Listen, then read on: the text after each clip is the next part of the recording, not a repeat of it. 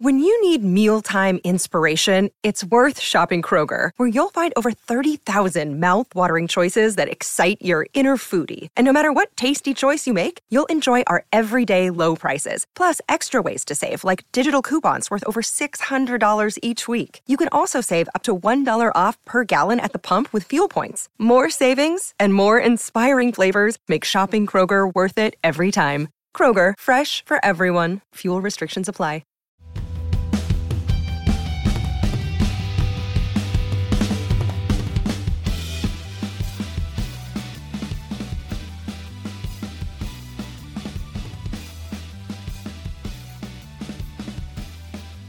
Hello and welcome to the Manchester is Red podcast brought to you by the Manchester Evening News. I'm your host Rich Fay and on today's episode we'll look back at United's late Europa League win in midweek and look ahead to the fascinating fixture as United host Newcastle in the Premier League this weekend. In a week of standout solo performances, it's time to see if Samuel Luckhurst can emulate Francis Uzoho and single-handedly guide this podcast until the very end. Samuel, you were there at Old Trafford last night to watch United win late on against Omonia Nicosia. Scott McTominay scoring in injury time.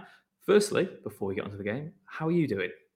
I'm, I'm not too bad, thank you. I, I, was expecting an intro to coincide with the news about the Chancellor of Exchequer falling on his sword after about 30 odd days, but I think it's only right that, that Francis Uzoho uh, gets gets all the acclaim. Uh, it would, at, at, the risk of trying to um, turn that charming smile of his into a frown, the majority of his saves were were savable. I mean, United's finishing was was feckless. It was it was a bit like the Oscar Wilde quote um, of you know to paraphrase him to, to, to, struggle to victory once against Omonia maybe a misfortune, but twice seems like carelessness. And they were extremely careless last night. They had umpteen chances to win the game very very comfortably. And I suppose that will be the thing that nags at Ten Hag in that he, would seen that film before, really, from United. The first half was almost a carbon copy and, and should have been because Omonia had that great chance on the breakaway. But uh, Bruno, the, the, Bruno of, of Omonia, of course, uh, was was far too selfish when he should have squared it. And had he done that, they might have gone gone in half time 1 0 up again against United. So uh, Omonia were made to look a hell of a lot more resilient than they actually are just because United against two of two of their goalkeepers as well. I mean, clearly Nicosia is this unknown hotbed of of goalkeeping talent, but um, Uzoho had a had a hell of a night. I think he ended up making a dozen saves before McTominay finally breached him. But uh, fairness to him, it you know you couldn't. It was he was very very happy afterwards. He wanted to be in the press conference. You couldn't wipe the smile off his face. He asked to have a picture with Erik Ten Hag as well. So it was it was quite charming. And as, as I reflect in my, my match piece, it might as well have been the headline as well because it was such a it was such a Europa League game in so many ways. But United have this penchant of um, signing goalkeepers who have a good game against them uh, in, in recent histories. Uh, as I think you've alluded to, it, that, that they're scouting for a backup keeper pretty much amounts to have you had a good game against Man United? And in the case of Lee Grant, Tom Heaton, and Martin Dubravka, they all have, and they've all ended up joining the club. So maybe, maybe in a couple of years' time or a few years' time, Uzoho will be in the uh, the United goalkeeping department. Um, strange things have happened. It does make you wonder how FC Sheriff beat them 3 0 away from home. If Manchester United struggled against them twice in the manner that they did, uh, I guess I'll say that Uzoho, it, it, does remind you of those games Heaton used to have against United almost annually. And like I said, you have the Grant game as well. There's, there's been so many keepers who've upped their game when they make a, a trip to Old Trafford. So, yeah, um, you know, I think from United fans, fans' point of view, they, they won't begrudge him for having, you know, a, a day to remember. But like you said, it was more so United's poor finishing on the night that, that did cost them. In terms of the actual performance in Samuel, it was, we knew there was going to be maybe an element of surprise in Ten Hag's lineup that the surprise would be he's going to go full strength. And he obviously is approaching Europa League with an idea of trying to win the group now because they want to avoid this playoff game. But it means United's lineups aren't really as exciting as they could be. The Europa League is always billed as a competition where fringe players, youth players can get their chance. United put in their reserve players, the backup players haven't been playing very much, but the quality drop off did show, didn't it? It did. Uh, going back three years ago when they started their group stage against Astana, even though it's the Europa League, I there was there was quite a lot of interest around it because of some of the selections and that Tuanzebe came in for a start, and I think a lot of fans have been waiting for that. Uh, I think Chong and Gomes started, and of course the the match winner that evening was was Mason Greenwood, uh, of whom around there was a hell of a lot of fanfare at that time. With Ten Hag, I, I can't blame him for treating the Europa League seriously. Uh, it's, it's completely understandable. It, it, presents a good opportunity for United to to win their trophy drought, and it's a pity for them that that that first game against Sociedad it was it was a pretty flat performance and it was a flat evening and it was a flat defeat, and that could end up costing them because Sociedad don't look like letting up. Uh, with with the other fixtures they have before they play against United in San Sebastian in three weeks, but it will be a concern to Ten Hag that, as, as you say, he is playing some extremely strong teams, and I, I think maybe looking at the game last night, the only area where you weren't completely certain of who his personnel would be was was in midfield because there had to come a point where Eriksen was rested. I think a lot of people probably had McTominay down to start because he was suspended for the weekend. Maybe Malacia at left back was the only real surprise, but the front four, I think everybody knew it was going to be that front four that ended the first half against Everton on Sunday. And as I said, when you, when you have all those opportunities and you can't score um, against a team who are very very porous, then that's that's something to be to, to be assessed. And I suppose the the advantage is that they've won these games, and Ten Hag has already said Uh, after the the City game, you know, "Thank you, Pep, for the lesson you taught us." And he is, as, as, strange as it sounds, there is an element of him still learning on the job, even though he's a 52 year old coach who's coached one of the biggest clubs in in Europe in Ajax, and he's he's clearly United manager material but there are slight lessons he's learned along the way. And going back to the first game of the season, not making a half-time change against Brighton.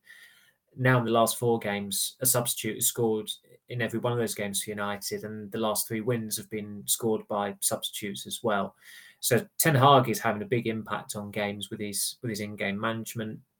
Three of the subs combined for the goal last night, uh, which again reflects really well on him. He's very decisive and proactive w- with his decision making on uh, swapping personnel, and and the four players that he was able to bring on. It's it's a pretty enviable quartet when when you're trying to chase the game, and I suppose the least likely to score in a way, or the least likely of the attackers, um, given how how proactive Shaw can be, is the one who ended up getting the goal. And you, have got to admire McTominay because it, probably three minutes earlier he had that shot where it was a it was a conversion. It was endangering spectators in the scoreboard end and a lot of fans left. That was their cue to go because they'd had enough. It was just one of those nights, it seemed like, but he still got that mentality to keep on going. And he has the right attitude to actually put himself in the area and get in the right position to, to score the winning goal. And he, and he got it. So Ten Hag wanted to reflect that afterwards, but it, it, should have been so much more comfortable. And and even against Everton, where again I, I, think the first half was the best performance under Ten Hag for United,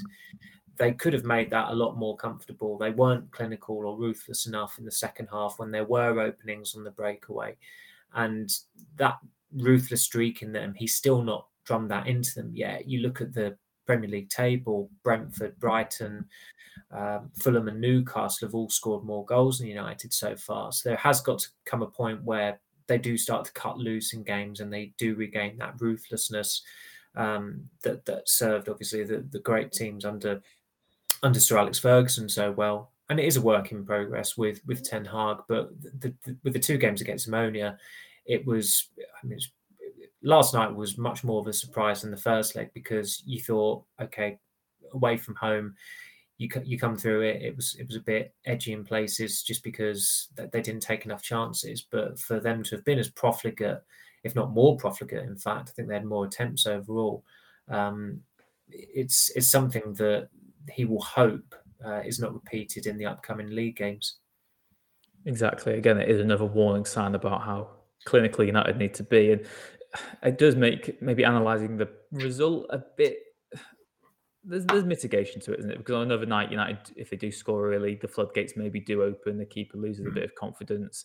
The strikers feel a bit more confident, and you know it could have been a, 3 0 or 4 0 game, but it, it, wasn't. And that's the fact at the end of the day. But in terms of United's wastefulness in front of goal, then, Samuel, do you see that as a problem because they still struggle to break down teams who sit back and their goals in recent weeks? Lots of those have come on the counter attack, winning the ball high up, sometimes in midfield. You think of the Antony goal at Everton? Or do you think it's because the strikers just aren't clinical enough? It's an interesting theory. On? No, it's an interesting. It's an interesting theory that in the maybe where they've got more time or where where the process of getting to the chance comes, um, if if it is actually them breaking down a team, that the, the, forwards aren't used to that. I, I, I mean, be interested to even ask Ten Hag on that.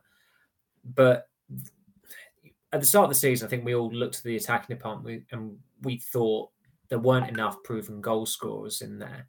And I think Rashford, you have to give the benefit of the doubt at the moment because he did score twice against Omonia last week. He certainly should have had a goal against Everton, but for the peculiar phraseology of the handball rule. But you could see him getting wound up with himself uh, against Omonia on Thursday night, especially that that chance in the second half where he placed it quite a way wide and he was so exasperated he went to get the ball and try and restart the game quickly and then it was he was taken aback to discover that the referee had somehow given a corner um, and, and, Rashford's got as many goals as he got last season. Last season was his, as we said before, it was his annus horribilis. So he's made a pretty reasonable, decent starts this season. And the way it's going, it looks like he will get uh, into the England World Cup squad as well. But with the others, Elanga hasn't scored since February. Antony has got a very impressive goal scoring record in the Premier League. But the caveat is, and it was getting discussed before the game last night, his performance level has has been pretty low so far for mm. United. Apart from Everton away, I'd say Everton away was comfortably his best performance, but you know, simultaneously it's difficult to argue when the players scored uh, and is the only United player to have scored in their first three Premier League appearances. They do miss Martial when he's not playing, which reflects terrifically on Martial, given what a dreadful season he had and a dreadful time he had at United last season. Ronaldo is the only one that you would say is absolutely dependable for goal scoring, but he started the majority of the games this season on the bench and he's only got two goals.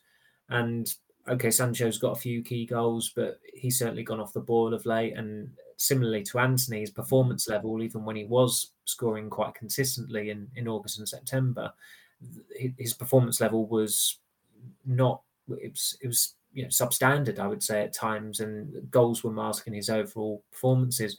Fernandes has only got one goal this season as well.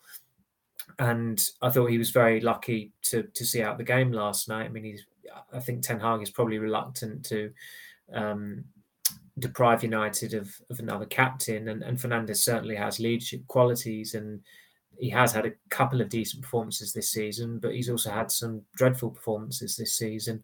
And there, there, will have to come a time where Ten Hag has to contemplate or certainly trial a, a different midfield three, uh, possibly pushing Eriksen further forward. But the flip side is Eriksen has adapted and slotted in very, very well to that deep lying um, playmaking role, if you like, that Ten Hag probably intended for Frenkie de Jong to occupy. So, look, the, the caliber of the forwards United have got is good, but this is a season where they need to have an element of achievement in it. And okay, qualifying for the Champions League, a lot of fans won't see that as an achievement, but that would be a forward step. That would represent a progressive season. And they can't just rely on one nil wins. They've eked out a couple of one nil wins already, or a couple of one goal wins in the Premier League. They've not really had an outright comfortable victory yet uh, in the league. The only one all season was probably in in Moldova against Sheriff. So they could really do with you know regaining that knack of getting games won with with half an hour to go. I mean, Ten Hag still made changes last night. I think with an element of you know with, with with Newcastle in mind on Sunday, but also he did need to energise it. I thought his changes were completely correct in that Casemiro, he did need a bit of a breather towards the end, and it it was logical to have someone fresher to go on. Malacia was stagnant again, and his confidence has been dented. Antony wasn't direct enough, and Sancho and Shaw combined very well down the left. Eriksen is is always um, someone you're you're bound to turn to when you're in need of a goal because he's he's very good at picking the lock. So he's he's got the options there, and as you said, this this next period coming up is going to be fascinating because the caliber of opposition gradually gets higher. You would argue, um, and and Everton was a decent outlier, but as, as Ten Hag has said himself in, in pretty much every press conference, there's always room for improvement. And again, another sort of reoccurring theme for United is that some of these results look can be okay in isolation, but it's about the string of results that come up. United need to get that run of, of form coming together.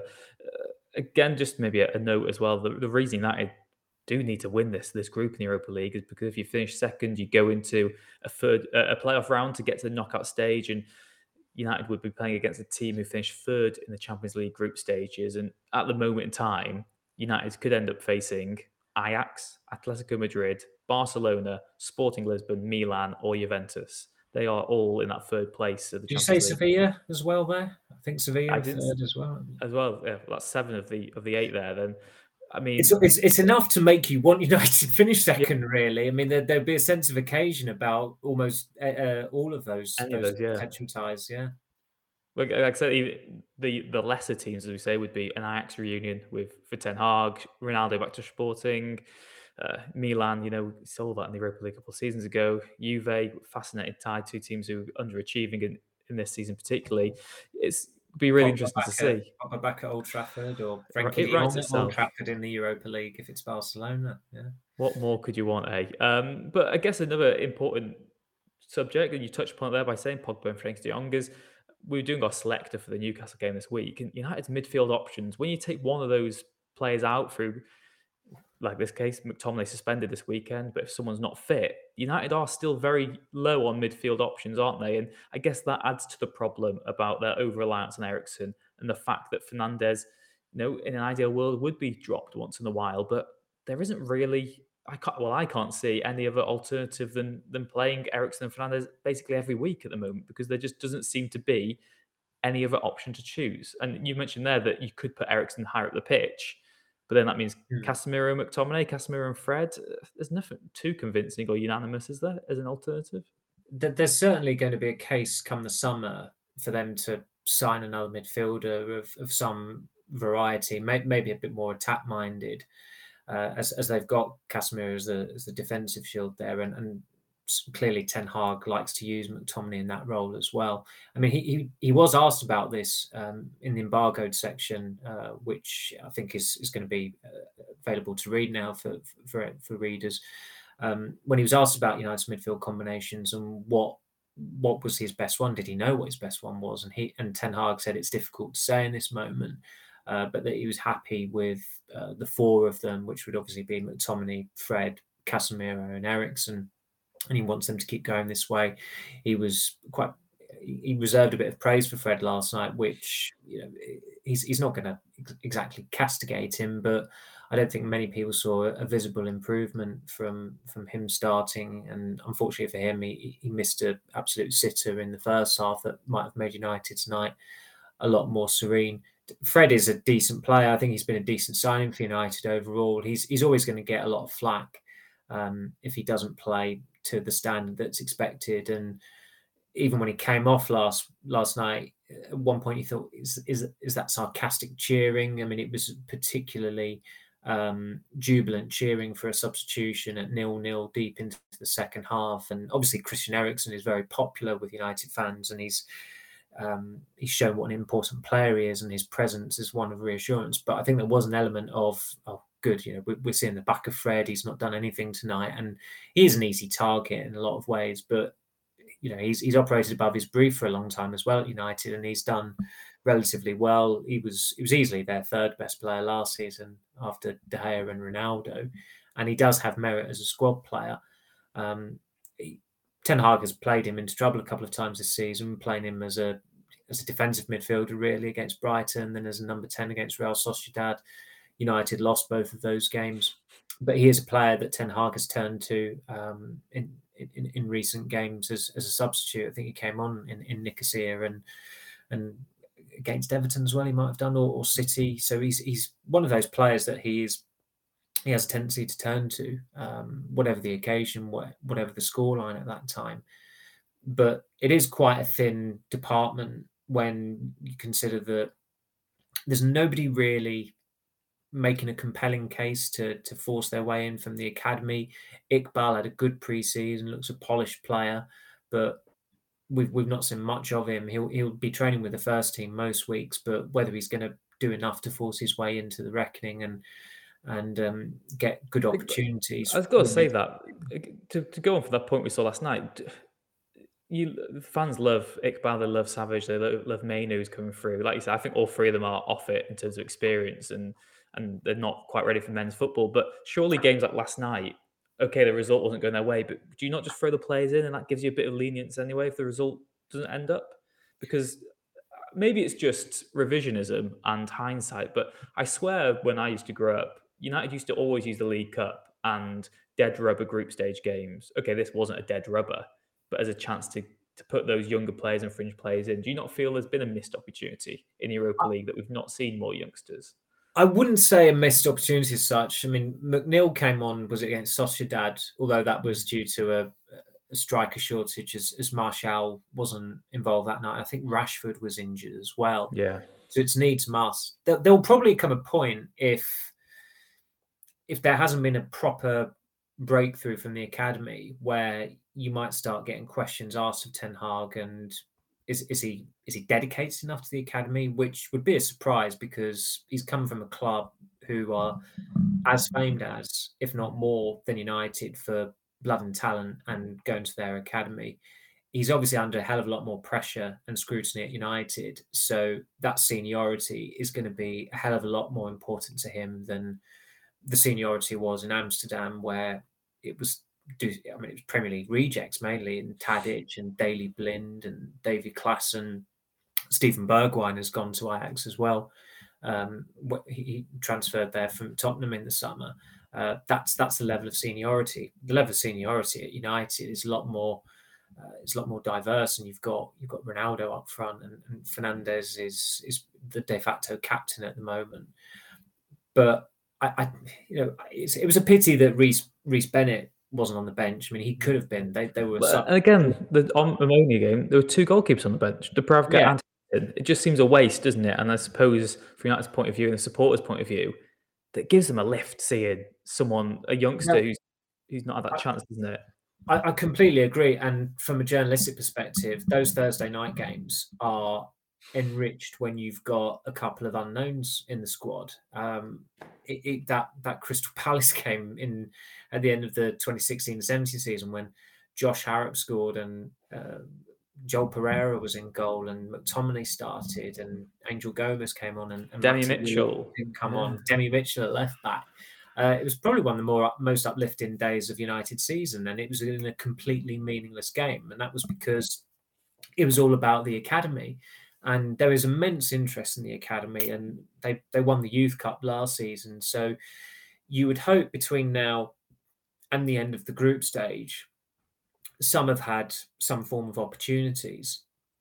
But where united have gone more than 5 years without a trophy and where they're up against it to win this group and ten hag has stressed the importance of winning this group and that has been echoed by i think it was McTominay who spoke last night they really want that free midweek in february so I can see them not taking any chances against Sheriff because they've just scraped through against uh, against Omonia twice, and then come the Sociedad game when it's not exactly all to play for, but first place is there to play for.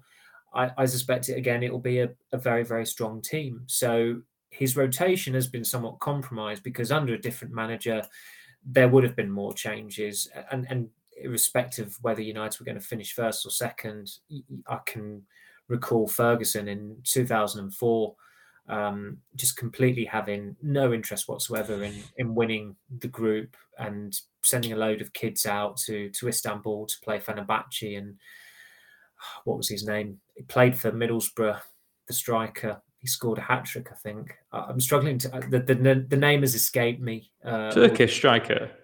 Turkish striker. I'm going to have to Google it, but he he did score. People will be shouting out at home, won't they? Yeah, people are saying, "What what the hell are you doing? What the hell are you doing?" Uh, was it Tuncay? Yeah, Tuncay. Tuncay, yes, it was. Okay. Tuncay Sanli, I think. Yeah. I mean, uh, when, when, when you speak of Middlesbrough strikers having good games against United, I just think of Afonso Alves. Exactly. Well, yeah, he got two games them that time. Uh, but it was Tuncay Sanli. He scored a hat trick against them. But the team that Ferguson picked, I think Jonathan Spector played in it. Chris Eagles uh, might have done as well. Just looking at the bench, you had David Jones, Paul McShane, Sylvan Ebanks-Blake. Uh, yeah, it's. I mean, it is a team. It's a who's who, isn't it? We cannot be bothered, really. Um, Eric Djemba-Djemba must have made one of his last United starts as well that evening, and oh, it, you know sometimes it can be the luck of the draw with those things. United won the mm-hmm. group that time in 2012 and ended up drawing Real Madrid in the last 16 on that occasion when they couldn't be bothered to win the group and, and Lyon won it. Um, United end up drawing AC Milan, who I mean, were probably the, not probably they were the best team in Europe over a four year period, and they won it twice, and they absolutely outclassed United over those two legs. So, yeah, it's it, it does. I mean, it says a lot about the Europa League that it has to incentivize itself. Yeah. Um, even more, we've had if you win it, you get in the Champions League. Then it's if you win it, you get in the Champions League as a top seed. And now it's if you win your group, you don't have another trip um, in the Europa League until March. So constantly they're trying to find new ways to make the competition appealing and to placate these teams that just don't want to be in it. And given that United have got two postponements already to contend with in the Premier League, two free midweeks in February is bound to appeal to Ten Hag. United back in action in the Premier League this weekend as well, Samuel. Newcastle at home.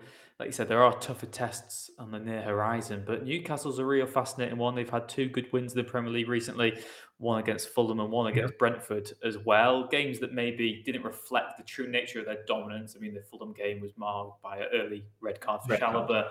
Brentford game sort of just there was a lot of goals in a short space of time, wasn't it? That sort of escalated the scoreline. But Newcastle against United is a it does seem like a game that's pretty evenly matched, really. You know, Newcastle have their star players, so do United. There's the obvious maybe Kieran Trippier storyline going into it, given United's need for a right back still. Bruno is Bruno Guimaraes is one of the standout players in the Premier League this season. You know, Newcastle are a team looking to eventually take one of those top four spots, and United are one of the most vulnerable teams at losing their current place in Europe anyway this season, perhaps. So what do you make of it? Do you think it will be an even contest? Do you think it's going to be a close one? I certainly wouldn't be surprised. I mean, Newcastle were unrecognisable against United at St James's Park in, in December from the team that were easy pickings uh, for United in September under Steve Bruce. Uh, I mean, Eddie Howe, it would have been a travesty if he hadn't have got a Premier League club after he left Bournemouth. He had to wait a while, best part of 18 months until he was appointed by Newcastle, but he's done a very good job there. They've they bought pretty well in January. I mean, Trippier, he would have cost a hell of a lot more for United. I think everybody's aware of the circumstances of that. And by the time January, uh, the January window opened, Solskjaer had gone, and United weren't inclined to spend money under a, an interim manager. Um, Guimaraes has been a bit of a revelation, really. I know that might sound disrespectful to Liga, but I suppose it, I suppose it is disrespectful to Liga because hardly anyone watches it over here because nobody really wants to watch uncompetitive sport where it's where it's been largely monopolised by PSG in, in the last decade.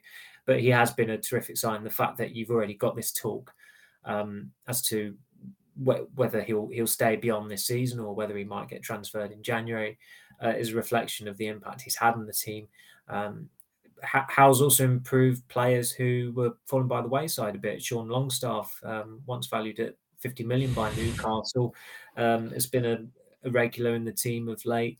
They have got some Mavericks, but that's almost um, an, an, obligation when when you're at Newcastle. That's what's the that's what the fans thrive off up there. Um, going going as far back as Keegan and Ginola, Asprilla, you know, the, those that team in the 90s uh, during that brief period where they had players who the fans really could get behind and even if they were there for a short period of time they are they are cult figures up there and Saint-Maximin certainly falls into that category. And he had a terrific game against United in December. He gave Rafael Varane a very, very difficult yeah. time. Uh, their position at the moment does flatter them. They're they're sixth. I think they're a point behind United, and they've they've played a game more due to United's postponement against Leeds. I'd be amazed if come May they're in the conversation to force their way into the into Europe. They they didn't buy as much as I think people might have expected in the summer. They they obviously invested heavily in January because they they wanted to ensure that they actually stayed up, and it's been a lot more um, a lot more measured since then. And it was interesting what their sporting director Dan Ashworth was saying this week, and that although they've got immense backing from um, the, the Saudis and you know let's let's face it, Newcastle are a sports washing team. We, we can't you know ignore that at all, and th- there's nothing really to celebrate um, or, or, or be impressed by in that sense. But on the footballing side, they have recruited well. They've got good people in the right positions. Ashworth has done some brilliant work in his career with with the FA and with Brighton. Uh, Howe was was brilliant at Bournemouth for four or five years in the Premier League. Before that, he obviously got them promoted. So they've made some very considered and shrewd choices uh, some very key positions.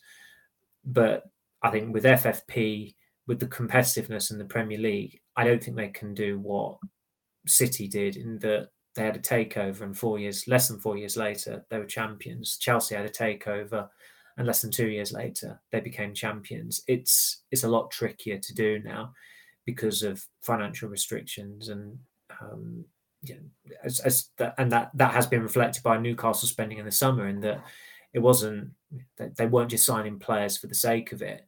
It had to be profile players of profile that fit their needs, and that's why in the end they, they signed Nick Pope rather than Dean Henderson because they wanted someone on a permanent basis uh, for the long term. Henderson might have been a, or probably would have been a short term, um, season long loan.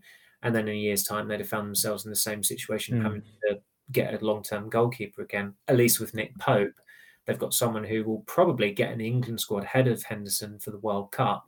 And I think they could easily get five years good service out of a keeper who has been Premier League quality for five years as it is. So he's he's got the longevity to offer them, and he's also kind of renowned for his longevity in the Premier League as it is. So, I mean, Pope was a much more suitable keeper in that sense for for a team that wanted someone permanent.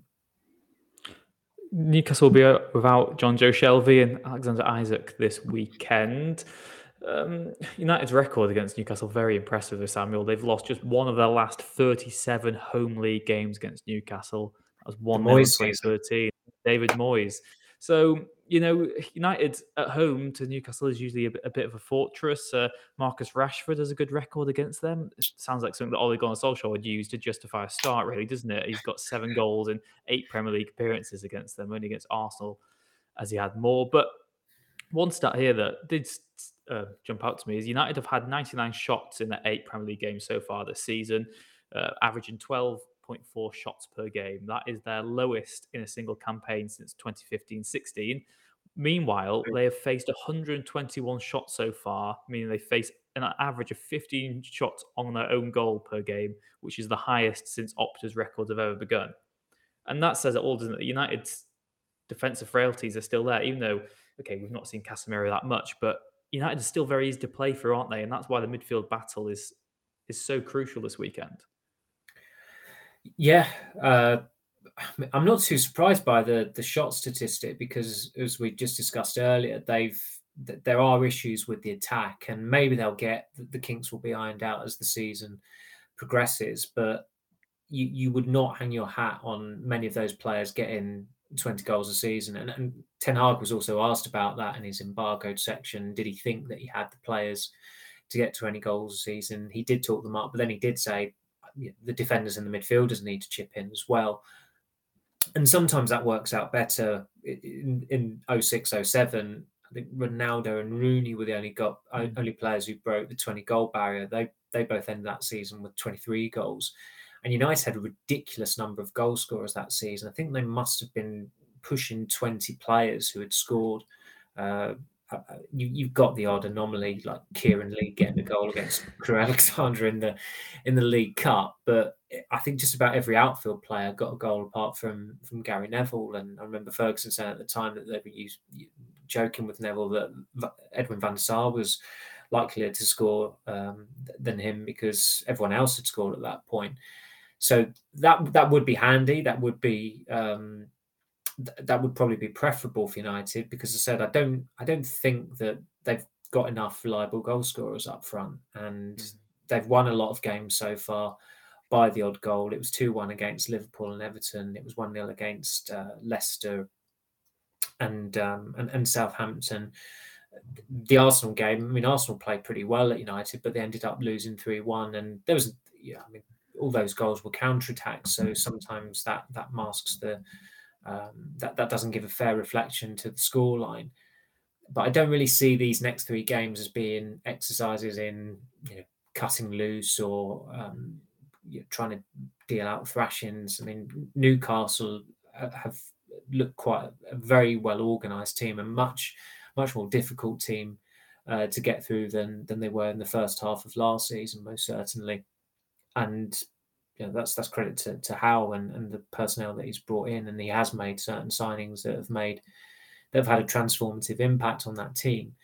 But I think for the next month or the next four weeks until the World Cup um, intervenes and the season shuts down, the, the what takes precedent is is getting points on the board. And United have made a decent. I think they've had a decent first uh, first couple of months under Ten Hag. In the although they've had some dreadful thrashings. They've also had some a couple of pretty good results, and they're fifth at this stage, which is is is reasonable going. I, I wouldn't be surprised if they end the season um, in, in, fifth either. I think a lot of people have kind of had them down as as, as ending up in that position. But as far as this weekend is concerned, uh, it, it is getting to the point where I think that they, they just this is not the period for them to be. You know, I, I think substance has to come over style.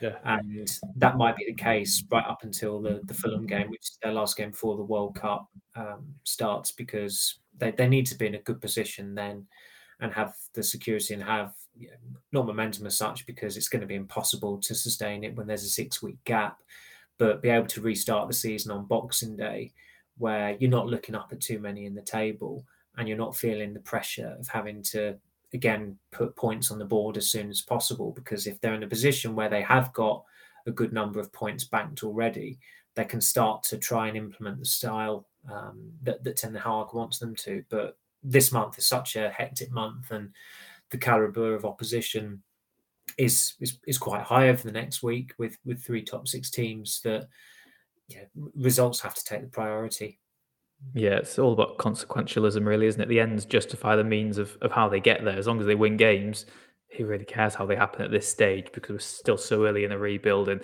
you can put the, the fine tuning to it later down the down the road really. It is all about like you said get those points on the board. Of course uh, from the embargo section as well it's just been lifted up before we record this as Anthony Martial could be back as well. Does that influence your team selection for the weekend samuel? Would you put him in there or do you think that you know given his injury record already this season, that even if he is match fit, it doesn't mean he should start necessarily. I, would probably look to have him ready to start against Tottenham uh, than the Newcastle. Newcastle's a game where I mean Newcastle will be playing a back four, and it's it's more an element of patience about that. Whereas against Tottenham, I think you're going to need a bit more movement up top, especially where you're up against three centre backs. And that that might be the game that Ronaldo comes out of.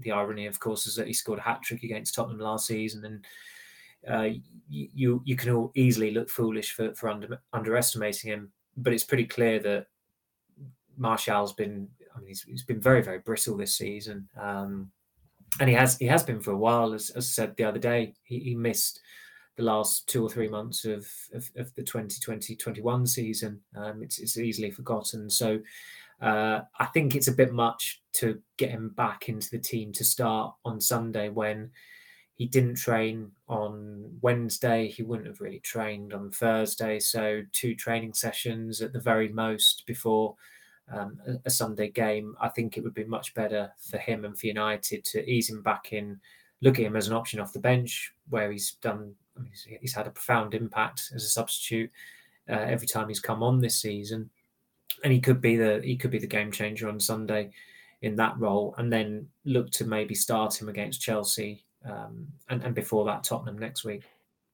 So, in terms of maybe, I'm not going to ask you for a specific score prediction, but in terms of some confidence of this weekend, you United have won three on the bounce across all competitions. Like you said, this is a, a game that could propel them up the table. Certainly don't want to be losing it to a team who are just one point behind you, having played the game more. But are you confident United will be able to to ride the storm and, and get over the line against Newcastle?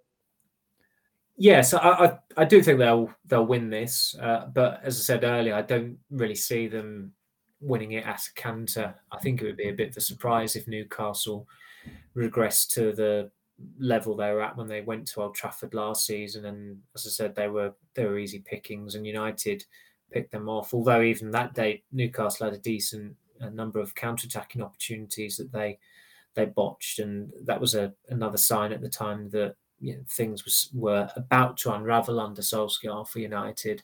Um, but Newcastle, as I said, I think I think their position flatters them a little bit, and um, United have got a good record against them. Eriksen will come back into the team. Varane will probably come back into the team as well. If Martial's on the bench, that's a really good option to have to send on. Sancho looked a lot more energetic coming off the bench as well. So I think they'll just have too much for Newcastle on Sunday and we shall see what happens on Sunday afternoon. Myself and Simon will be there at Old Trafford. You can follow the game live on the Manchester News website. We'll be live on Facebook for the game as well to give you a preview, and we'll bring you all the match build up as well across the weekend on the MEN website. So, Samuel, thank you very much for joining us today on the Manchester is Red podcast. Thank you, Rich. And thank you very much wherever you are in the world. Of course, we will be back again early next week to look back on what happened against Newcastle this weekend and look ahead to that game against Tottenham next midweek. Take care wherever you are. Please leave a like and subscribe if you haven't already. And we'll see you again next time.